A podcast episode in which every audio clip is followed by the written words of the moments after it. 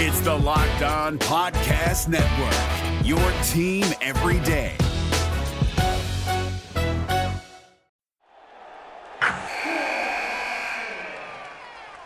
Wilson, you sent the game winning email at the buzzer, avoiding a 455 meeting on everyone's calendar. How did you do it? I got a huge assist from Grammarly, an AI writing partner that helped me make my point. 96% of Grammarly users say that it helps them craft more impactful writing. Would you agree? Grammarly helped adjust my tone to navigate tough work conversations. And it works everywhere I write, so I can quickly communicate effectively. Your teammate used Grammarly to summarize an important document, making a three pointer. How did he do it? It only took one click. When everyone uses Grammarly, everything just makes sense. You made an incredible slam dunk to end the game. The meeting was canceled, and your team will go home champions. Go to grammarly.com slash podcast to download it for free. That's grammarly.com slash podcast. Easier said, done. Jackson Gatlin here, host of the Monday edition Locked On NBA podcast. Every Monday, I cover the three biggest stories in the NBA with the local experts from Locked On. It's an awesome recap of the weekend of the NBA and a look at what's ahead. Mark your calendars on Monday to join me for Locked On NBA podcast, available on YouTube and wherever you get your podcasts. Oh, like, because when I shot, I expected to make it. So, like, I don't shoot trying to miss. You are Locked On Raptors, part of the Locked On Podcast Network. Your team every day.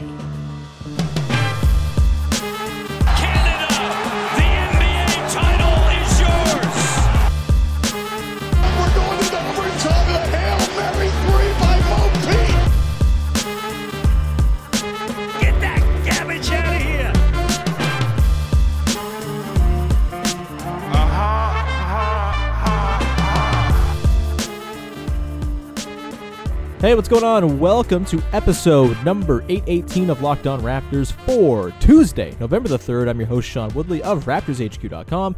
You can find me on Twitter as always at WoodleySean, and you can find the show at Locked On Raptors, where you can find links to every single episode of the podcast. Also, please make sure you're checking out the podcast and all of your favorite podcast providers, whatever it is you use. Subscribe to, rate, review, all that good stuff, and do the same for all the Locked On Podcast Network shows that you want to support. We have got shows covering all of the big four teams in the major leagues as well as the NCAA. So please go and give those a rating, review, subscribe, support, all that good stuff. All right.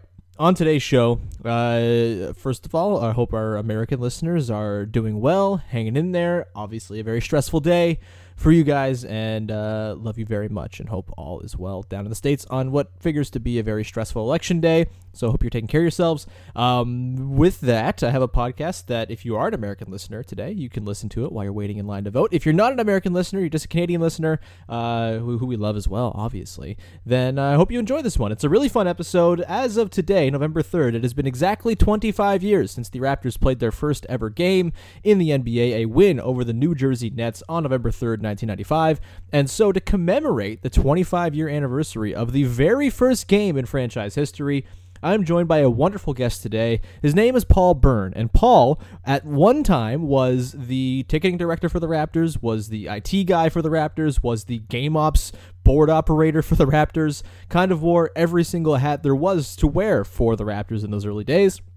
He was there on day one and throughout the entire first season, and he joined me on today's show. He's gone on to work for teams like uh, TFC and the Toronto Maple Leafs, and was instrumental in launching the Canadian Premier League. He is a behind-the-scenes titan of Toronto and Canadian sports. So very excited that Paul was able to come on, and he shared some great stories of his time working for the Raptors in that inaugural season on that first day of the franchise as well and a lot of the sort of work that went into launching that entire operation. Where did they find Herbie Kuhn? Where did they find the Raptor? All of that stuff. We also dive into a really great story of him and Oliver Miller having a bit of a disagreement from about 5,000 yards away.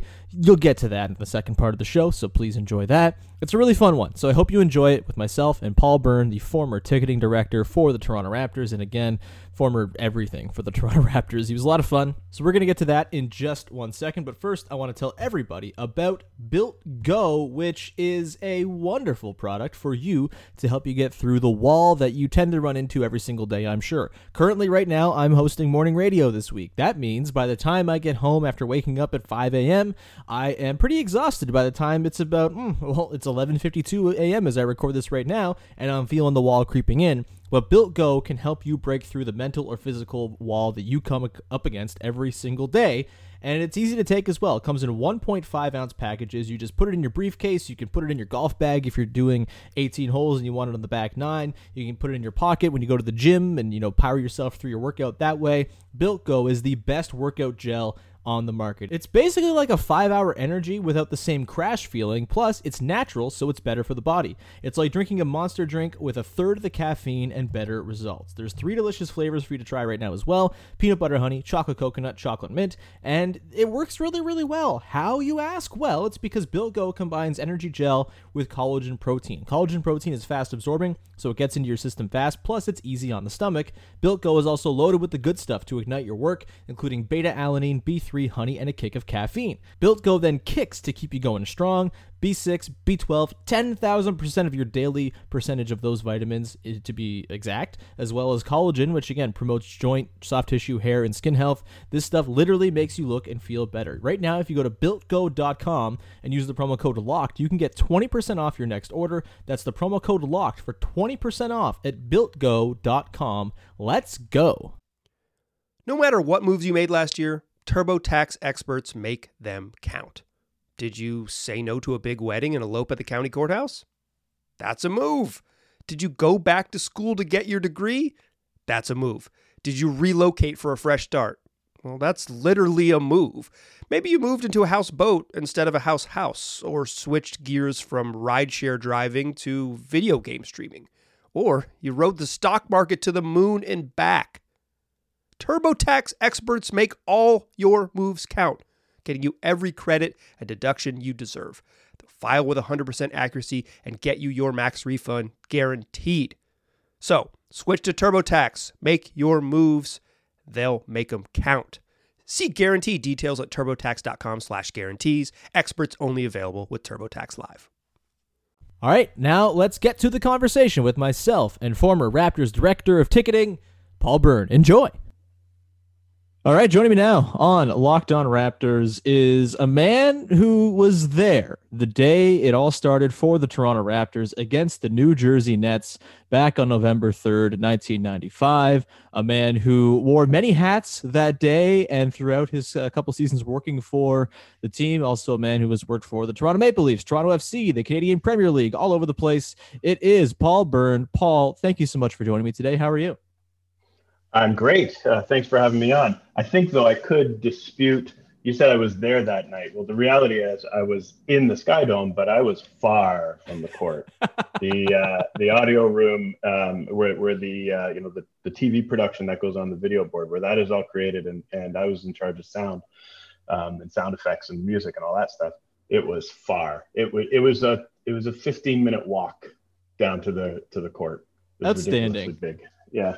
I want to ask you about the Sky Dome in particular in just a sec, but I, I do want to dive into sort of your early role with the team. Uh, you tweeted earlier today, and this was a, a, reason why I reached out to you. Uh, I, I forgot first of all that today was the anniversary uh, because I'm bad at my job, and so I uh, was kind of scrambling looking for somebody to come on who was there the day that it all happened in the first game. And a couple people recommended you to me, and I checked out your Twitter, and your most recent tweet is 25 years ago today. I was in charge of IT for the Raptors, and I worked in the ticket office, and I was playing the music you hear on this video, and the Raptor still there awesome. The video you reference is the uh, opening two and a half minutes or so where the mascot is brought out on uh, by some oiled up dudes on I guess I don't know what that thing's called like the throne thing that King Tut would be on back in the day. Um, he the Raptor hatches, then the starting lineups are announced, and you, uh, as you mentioned, are in that uh, video booth, sort of running the show. Take me through a how you landed having so many jobs that day uh is it just were the people calling sick or was it just it's an expansion franchise and you had to take on a bunch of different roles or uh, what's the deal there? And, and sort of I, I, know you mentioned off air that it's kind of a blur that first game understandably so but sort of take me through what you recall from that day in particular when the thing all started with the raptors first game. So thankfully the oiled up guys didn't survive to the second game. They were just like a one one appearance and done. And uh, I think that was a, you know to everyone's benefit. Sorry guys if you're listening. Um, yeah, so in the early days of the Raptors, everyone did wear a bunch of hats. It was a small group of people who um, you know just really cared about the project and cared about its success. Um, a bunch of us had been working together for almost i'm going to say 18 months maybe maybe even close to two years because um, before the raptors launched in 95 there was the world championship of basketball in toronto in 94 and a, a good number of the crew that ran that kind of moved into the raptors and became part of the front office. And uh, and that was good because there was some continuity and and we had learned from nba because um, the the world championship of sorry, the World Championship of Basketball was kind of an NBA production. The entertainment side of it was certainly an, an NBA production. So, um, yeah, when it came down to um, all of the things that needed to happen on a match day, um, it became apparent, you know, that that the audio guy has to be a mile away and uh, um, needs to have, you know, good timing, a good sense of humor. It it was it was music for the dance pack for sure but it was more about the in-game stuff and the feeling of the game and you know the defense stuff and the stuff on offense. And you know in those days there was a lot of sound effects and every time the ball went out um, you know you you break a window or you'd have homers say oh or you know those those types of things which I, I think are are less prevalent now in, in basketball. But um, you know we were we were throwing the kitchen sink at the game in those days. And uh, and as a result yeah I was I was approached and and they actually saved me. The game operations team approached me and asked me to take that role. And previously, I had accepted a role as a stats keeper. Mm-hmm. Um, so the you know the people that sit courtside and had these very futuristic um, IBM touch sensitive screens in which they were going to input all the uh, um, all the stats. And I realized very quickly that I don't really know the game of basketball. I didn't at the time, and mm-hmm. and I was in way over my head. So they saved me from that embarrassment and put me into a different role. That's interesting. Did you find? I mean, I'm sure over the course of time you kind of got more acquainted with the game, but did you find that it was similar with a lot of people, like people who work for the team, fans as well, that it was sort of like an education on the fly, is, is sort of like the beats yes, of a game and things yeah. like that? Yes and no. I do think that it, that tends to be overplayed. Everybody likes to re recount the. Uh, um, the, the notion that they had to teach people in the end zones only to cheer against a free throw when it's the opposing team. Um, that is a story that did happen, but it wasn't, you know, it wasn't the story. And uh, no, I, I think it's, I, I, think Toronto crowds have been pretty knowledgeable all along, but mm-hmm. definitely mm-hmm. there was a learning curve. They, you know, they're very knowledgeable today, um, but we had to, we had to lead them down the path a little bit for sure. You know, and, and it's, you, you still see it in today's game. You see it when, when Herbie will, um, you know, try and calm down the crowd and he'll say, stepping to the line, shh, shooting too, right? Like mm-hmm. that's a that's a holdover. It's just part of his style now, but that's a holdover from him trying to help educate. Um, uh, and in, if you watch those early games, you hear him explaining um, a call sometimes as well, or explaining the, the outcome of that call. Um, so yeah, it was, it was definitely a um, overt, uh, disciplined approach. Where'd you guys find Herbie? Uh, I, I, you know, he's been the voice forever. I've only ever known him as just the voice of the Raptors in games, and you know, because he, there's never been changeover with that job, there's never been cause to think about the origin story or anything like that. Is it just a matter of like he you, had a big voice and he applied, or like uh, how was Herbie discovered? Because obviously he is now synonymous with the team. Yeah, you know what? If you haven't had him on your show, you should. Mm-hmm. Um, he's a great, great storyteller. But um, as I recall, I, I, wasn't close to it at the time, but I do recall he wanted it more than anybody else. He was absolutely um, aggressive in pitching himself for that role. And uh, so, you know, on the one hand, they picked the right person, but on the other hand, um, he worked hard. Um, mm-hmm. And I, I, I, do think, uh, you know, it's kind of defined his career, but he has another life outside of basketball. But he, right. he is he's definitely Herbie, the the voice um, on on game days. So, Paul, I need to ask you about the mascot. Um, I care far too much about mascots, as listeners to this show can attest.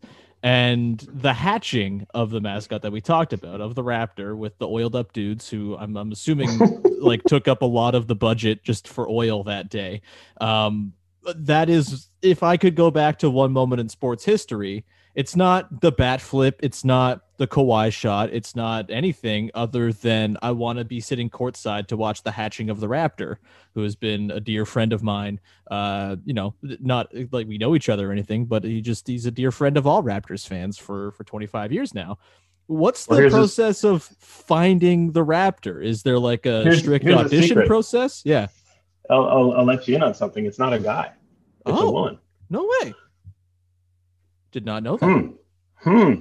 Breaking news. Nah, maybe, maybe I'm uh, maybe I'm pulling your leg. I'm just. Oh, okay. Uh, but every, everybody always assumes it's a it's a guy. Well, so No, I, uh, I, I've once at a game, once at a game was sitting with Holly MacKenzie, and the Raptor came up and uh, like poked his head in between us, and I heard the voice. So I've, I've always just, I, I, I'm not assuming just because of you know, uh, you know, the history of of male leaning mascots. I do think I have some anecdotal experience. Shouldn't, shouldn't, uh, shouldn't assign uh, gender or anything like that, but I, I did have an inkling uh, from that one time when I got the shit scared out of me by the Raptor sticking his head between myself and Holly. But either way, uh, how did the discovery just- process happen?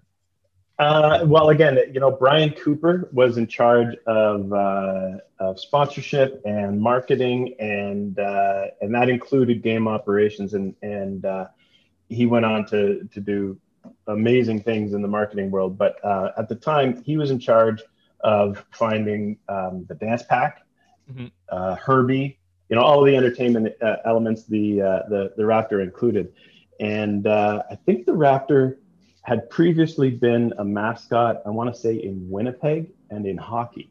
Okay. So all of the things that you see um, him able to do and, and he, things he's been able to do over the years, um, he can also do all those things on skates.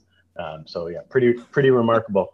Um, but uh, yeah, that was an audition process. I think he probably sent in a video, um, which got him in the door, and then uh, uh, yeah, there's been no looking back. It's the, the consistency uh, has been unbelievable, and and kudos to the Raptors for, you know, when he what did he do? Tear his Achilles or something? Yeah, his? Achilles. Yeah, um, you know, kudos to the Raptors for just letting that happen, and and by that I mean you know bringing in a replacement um, who was Stripe. And uh, and just coming up with a story that says, okay, we have a different mascot. It's taller. It's got a different body frame, um, and uh, um, and that, that allowed the Raptor and the, the personality that this person brings to that role to uh, to be consistent through 25 years. It's amazing.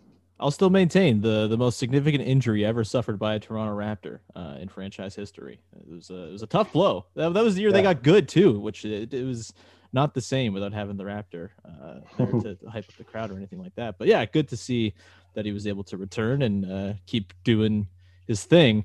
Um, and I, I should revise now. The the place I want to go back to in sports history now not is not the hatching. It is the casting room where they where they, they did these auditions. Uh, that's all I want now is to be present, a fly on the wall for that, because I'm a freak. Uh, This is Jake from Locked On. Locked On has teamed up with State Farm to spotlight some of the greatest supporting players in NBA history. After beating the Heat led by LeBron James and Dwyane Wade in 2011, Dirk Nowitzki won an NBA title and proved himself to be one of the greatest basketball players of all time. But there was one player in the starting lineup for the last three games of the finals that helped support Dirk all the way to a championship JJ Barea. Led by JJ and Jason Terry, the Mavs' second unit proved to be the strength throughout the playoffs, where they led the NBA in bench scoring. But for games 4, 5, and 6 in the NBA Finals, Mavs coach Rick Carlisle inserted Barea into the starting five to help the Mavs space the floor and put more playmaking around Dirk. JJ Barea had a knack for running the pick and roll with Dirk that helped the Mavs score more efficiently on their run to a title. Dirk Nowitzki couldn't score the way he did if he didn't have much needed support from someone like JJ Barea. Sometimes you and I need that kind of support too. Think of State Farm like a pivotal team player. When you need help protecting the things that matter most, remember the jingle and just say, like a good neighbor, State Farm is there. So, Paul, uh, you know, we talked off the top about Skydome and how uh, weird it was, and how cavernous and enormous, and how far away everything was. Um, I don't often like think about this because I've only ever known them playing at the ACC slash Scotiabank Arena, and it's not like a thing I ever had to deal with. But obviously, a lot of people saw games at the Dome, and it was, by all accounts, an extremely different and weird experience. For you, someone who was behind the scenes working for the team, like were there any like very strange inconveniences or oddities that putting these games on in this enormous 50,000 seat baseball stadium that also housed like the who and U2 like what were there any difficulties that were presented by just the setup? I'm sure there were. I'm wondering if there were any that particularly stood out as being Yeah, terribly I- inconvenient this- or odd. this wasn't the first game, but I'll tell you a story of something that happened to me in the um, in the first season. Uh-huh. So you know, as as you're building up a library of music and sound effects, and you start to to get a sense of the game, and you got get a start to sense get a sense of what you can get away with, and you know what the boss wants, what Brian Cooper wanted, um, and uh, you know anybody that was at those early games will tell you that as soon as the fourth quarter got going, like it was, it's it's like you can play the room like a musical instrument, and so the the goal of the game oper game ops team is to just you know bring everybody to a frenzy with four minutes left, and then keep getting higher and higher and higher until the last um, the last buzzer. Um, and uh, and I think we did a pretty good job of it, all things considered, in that again that cavernous place. But anyway, I, I, as I was getting pretty good or pretty pretty good sense of the game and, and what we could get away with, I uh, I had this idea that in a very specific situation in a game, if we were down by one and we had you know one possession left and we and we got fouled and so now somebody's going to the line for uh, for for two foul shots that can ha- have us win the game.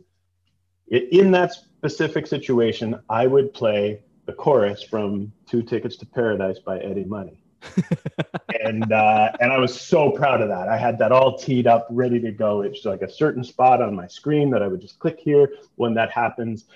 And uh, so we get to that situation, and um, and by the way, when I clicked the button, it was a full half second, maybe maybe uh, three quarters of a second before the sound actually hit the people. Mhm. Um, that's another another issue, right? And so I'm squinting, and I you know to see the court, and I'm and I'm pivoting my head from looking at the court to looking at a TV screen beside me and looking at the court. So I'm trying to stay in the game. This moment actually does arise, and it is Oliver Miller, maybe to this day the largest Raptor ever, um, pound for pound, and uh, uh, you know, the, and we, we get to that moment in the game, and I'm so excited, but I'm on the wrong screen, so I'm like two clicks, maybe three clicks away from this actual sound effect, and I'm going, okay, I'm gonna hit it, and I go and I'm looking at my screen now, and I'm click, click, clicking, and but- by now he's actually gone up to take the shot. Uh-huh. Like the ball is in his hand and it's leaving his hand, and only then do I play. I got two tickets to, to paradise, right? So my timing is way off, and then I realize it, so I pull the volume down super fast, Uh-huh. right? So it just it just sounds like garbage, and uh, and I'm still excited. I still want to, and he makes that first one. So I I still want to uh, get this this sound effect in, and so what do I do? Like an idiot, I I hit the button again, and uh, Oliver Miller. I don't know how he knew this, but he drops the ball and he turns around because he had his back to me. Turns around and he just looks up at the audio booth and stares right through my soul.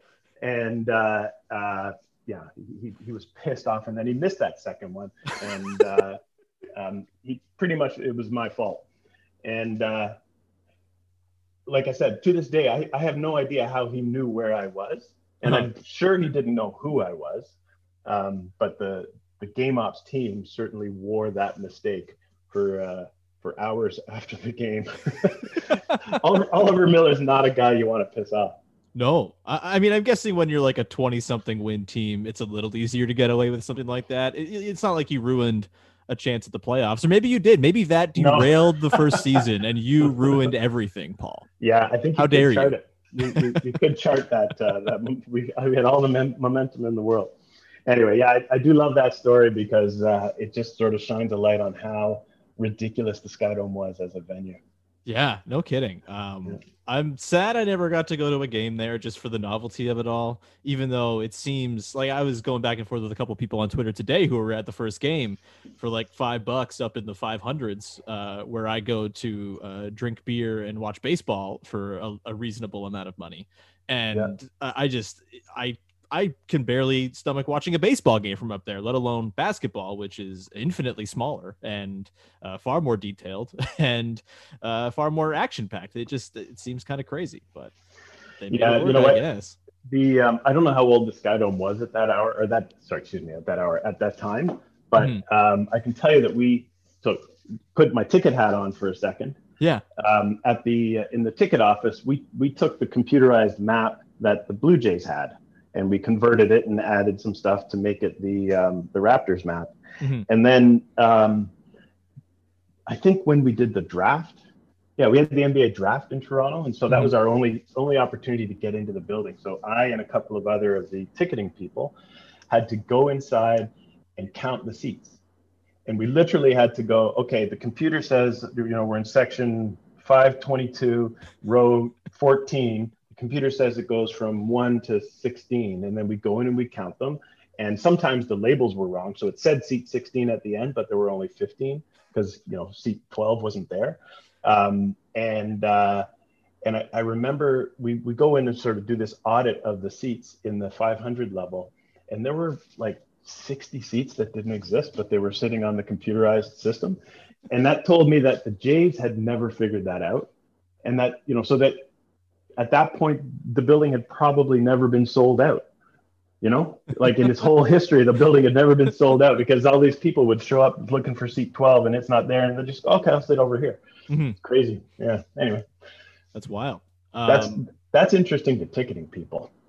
Hey, that's interesting to me as uh, th- someone who likes dumb, silly things. Uh, that sounds wild. And Yeah. yeah, just like I, I love the bizarre oddities that pop up with an expansion team. That's just always good. There's always some weird thing like that, um, which uh, it's just part of the charm of it all. Yeah, it- so I've had the I've had the good fortune to, to work on the Raptors, and then I also worked on the team that created uh, Toronto FC, and then more Mhm. recently with the Canadian Premier League, we had seven you know expansion teams. So Right. you know I I could write a book. no kidding. Please do. Um, Paul, I want to ask you uh, about you know the team itself. Uh, we haven't really talked about that, that that first year of the team. Obviously, not very good. Obviously, a lot of turnover. Guys who refused to come in the expansion draft. Guys who were swapped out over the course of the season. Obviously, you have Damon, who's there the entire way and is very exciting and good and gives everybody hope. Um, what were your sort of memories of that team? And be honest with me, having watched it for a year, having worked with the team for a year, did you think it was going to last? Oh yeah, yeah. the, the answer to that question is absolutely. There's there's never any question um, in my mind anyway. Uh, uh, I never got the feeling even even when it was going sideways for the Grizzlies, who were like our you know they came into the league at the same time as we did. Right. Um, uh, but but yeah, things were pretty robust, and there was a building under construction at the time, I think, and and you know the Air Canada Center was on the horizon. So yeah, no, I think it was uh, in my mind it was it was always going to be you know a forever kind of thing. Mhm. Um, but yes, the team there there was a lot of turnover in those first several years, and I think part of that was down to um, you know you, you take what you can get when you're an Yeah. expansion team Mhm. um, and then you're constantly trying to trade up and i think for a gm like Isiah who has so many contacts and and uh, um, you know his network is really broad in the nba that um, he believed he could trade up quickly and effectively and you know he he did not ever concede a season. You know, he never once said we're not going to win a championship or anything. He was always competitive, and uh, and so the result was, yeah, it, was, it, was, it felt like a bit of a revolving door. But I think that, that again, I, I think that's a um, that's a sign of an aggressive and ambitious general manager who wants good things to happen to his team. Did you have any? I'm not sure how much interaction you ever had with the guys on the team, but did you have any, you know, interactions that you particularly stood out? Any guys who you were able to get to know at all? Uh, no, Doug Christie was the only one. Doug and Former guest of the podcast. He's the best. There you go. Yeah. Doug and his wife were um, they had very specific needs that they wanted from a ticketing perspective. She uh, um, she had strong opinions of where she wanted to sit. We'll just leave that there. And uh, um, so I, you know, as a ticket guy, I, I, took care of them, and they were they were very gracious to me, and uh, and I always appreciated that. Um, uh, and as the IT guy, I got to um, I got to be in the room for a lot of conversations where technology was, you know, it's important that the technology not fail. So Paul sit in the corner and shut up and be there if we need you. Um, and uh, and one of those times was the expansion draft. I had written a um, a little piece of software that um, Isiah and Glenn Grunwald wanted to use to help them keep track of where are we on the you know as you go round for round and it's going uh-huh. Toronto, Vancouver, Toronto, Vancouver. Where are we on the salary cap? Who's left in the pool of players that we can look at? What are their salaries, and also where is uh, Van, you know what's happening with Vancouver? What kind of team are they building, right? So they were able to. I, I was able to write um, a little program that uh, managed all these these variables for them. And so every time there was another draft pick, I click, click, clicked, and then I, I printed out um, a new updated salary cap summary for uh, for both teams. Mm-hmm. And uh, being able to do that allowed me to be a fly on the wall through a bunch of scouting meetings and then that uh, that expansion draft. And and you know to this day 25 years later it's still one of the highlights of my career. I'm, I'm really proud that i was able to contribute but all because i knew nothing about the game right? Uh-huh. glenn just glenn just sat me down and said this is what i need you to do. And i did it. Um, but i you know i learned a ton and uh, and yeah i got to be i got to be part of something that was pretty pretty awesome that's that's really cool. Uh, yeah, the, expansion draft, like another one of those things, it'd be really cool to go back. I mean, you've done it, you were there, like just to kind of see how that all played out. See the reactions when they draft like Dontonio Wingfield, and it's is there fist bumps? Is it like uh, this is going to be a good one, like the like it was with uh, Bruno Caboclo? Well, even even behind uh, closed doors, Isiah was always selling it. So he was fist pumping, doing a little dance you know, we got every, Acie Earl, baby. Yeah, exactly. yeah, that, that, that is exactly the case. That's great. Um, so I would imagine you probably have some sort of like memorabilia from that time. Do you have like a like a particularly weird thing from your time working with the team? Maybe that first game. I know there's lots of like strange like merch kicking around. You're laughing. It sounds like maybe you have something.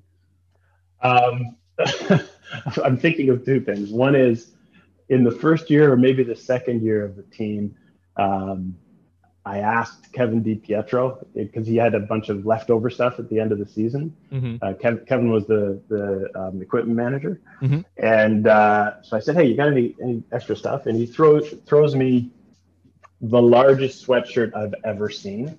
Um, it was a it was a Nike, so I don't know what year it was, but it was a Nike Raptors sweatshirt, which I still have to this day, and I'm I'm embarrassed to say I've grown into it.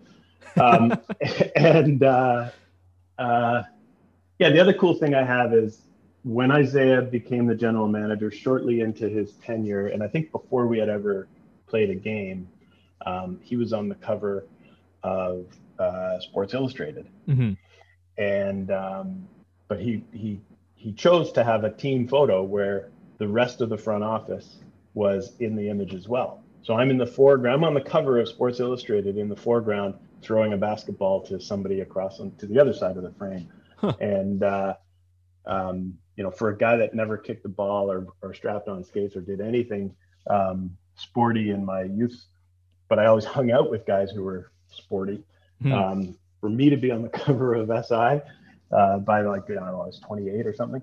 Um, yeah, that, that was pretty cool. So I have a couple of copies of that kicking around in the basement. That's amazing. I'm gonna have to look that up and uh, maybe buy one on eBay. Uh, that sounds that sounds pretty cool to me, man. Uh, no, it, it, wasn't it wasn't the most flattering of uh, of stories. So you know, Isiah wanted everybody in the in the photograph, and that was very gracious of him. You know, to kind of be a team player. Um, but at the same time, the the gist of the story was um, Joe Dumars, or I'm sorry, Isiah. Yeah, Joe Dumars is calling for Isiah Thomas and the receptionist says, "Oh, could you spell that, please?" You know, sorry, and you are, and uh, and they don't even realize, you know, we didn't, we the front office people, just weren't seasoned um, NBA veterans yet, right? Didn't know the Detroit Pistons, didn't know the Bad Boys, and uh, um, didn't know who Joe Joe Dumars was. So it was kind of a, a tongue-in-cheek, kind of negative uh, view of the Raptors, but Right. um, uh, but that's okay. Hey, you're We still on the cover, it. man. Yeah. Oliver Miller's actually quoted in it saying, "I can't believe this game ops crew is uh, is screwing Yeah. up my free throws." Yeah, Thankfully, I, I'm not sure. I don't think that ever did make it into the papers. thankfully, but he was pissed with me. I, that Oh. did get back to me. that's funny. That's funny. Uh, man, Paul, this was a lot of fun. Thank you so much for uh, for taking the time. It was a real treasure. Treasure treat. That's what it is. Treasure. Talk. uh, It was a treat talking to you. I can't speak words. Um, and uh, it was It's a good uh, thing. It's a good thing this is just written and nobody's going to hear it. Yeah, definitely. It's the end of the podcast. The listener uh, rate drops off anyway, so it's all good. um, but yeah, thanks so much, man. And uh, this was uh, this was great. And hopefully, if uh, if any great Raptors stories jog your memory down the line, or we get to 50 years, I can uh, I can call you back, and we can. Uh, I, I mean, if I'm doing this podcast in 25 years, I'm not sure how I'll feel about it, but uh, we'll, we might be burned up by the sun by then anyway. But we'll Yeah, uh, fair we'll enough. catch up with you again if uh, if All right. ever the occasion calls for it. Thanks so much, Paul. Thanks, John. Have a great day.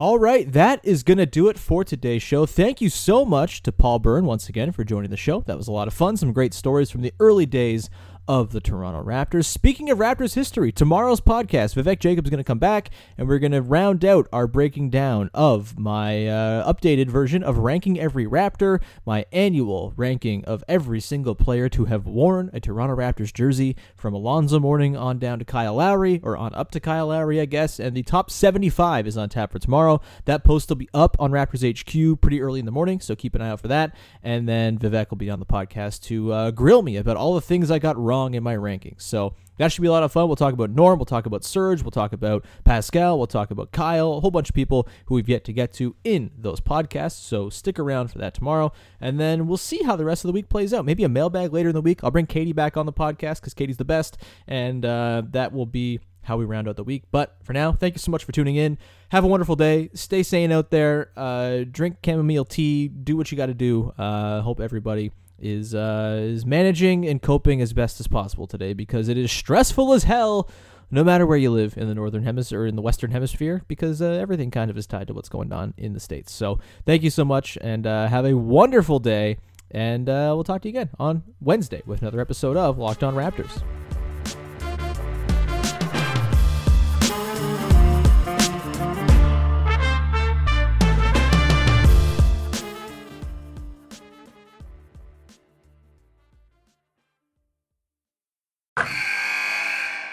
Wilson, you sent the game winning email at the buzzer, avoiding a 455 meeting on everyone's calendar. How did you do it?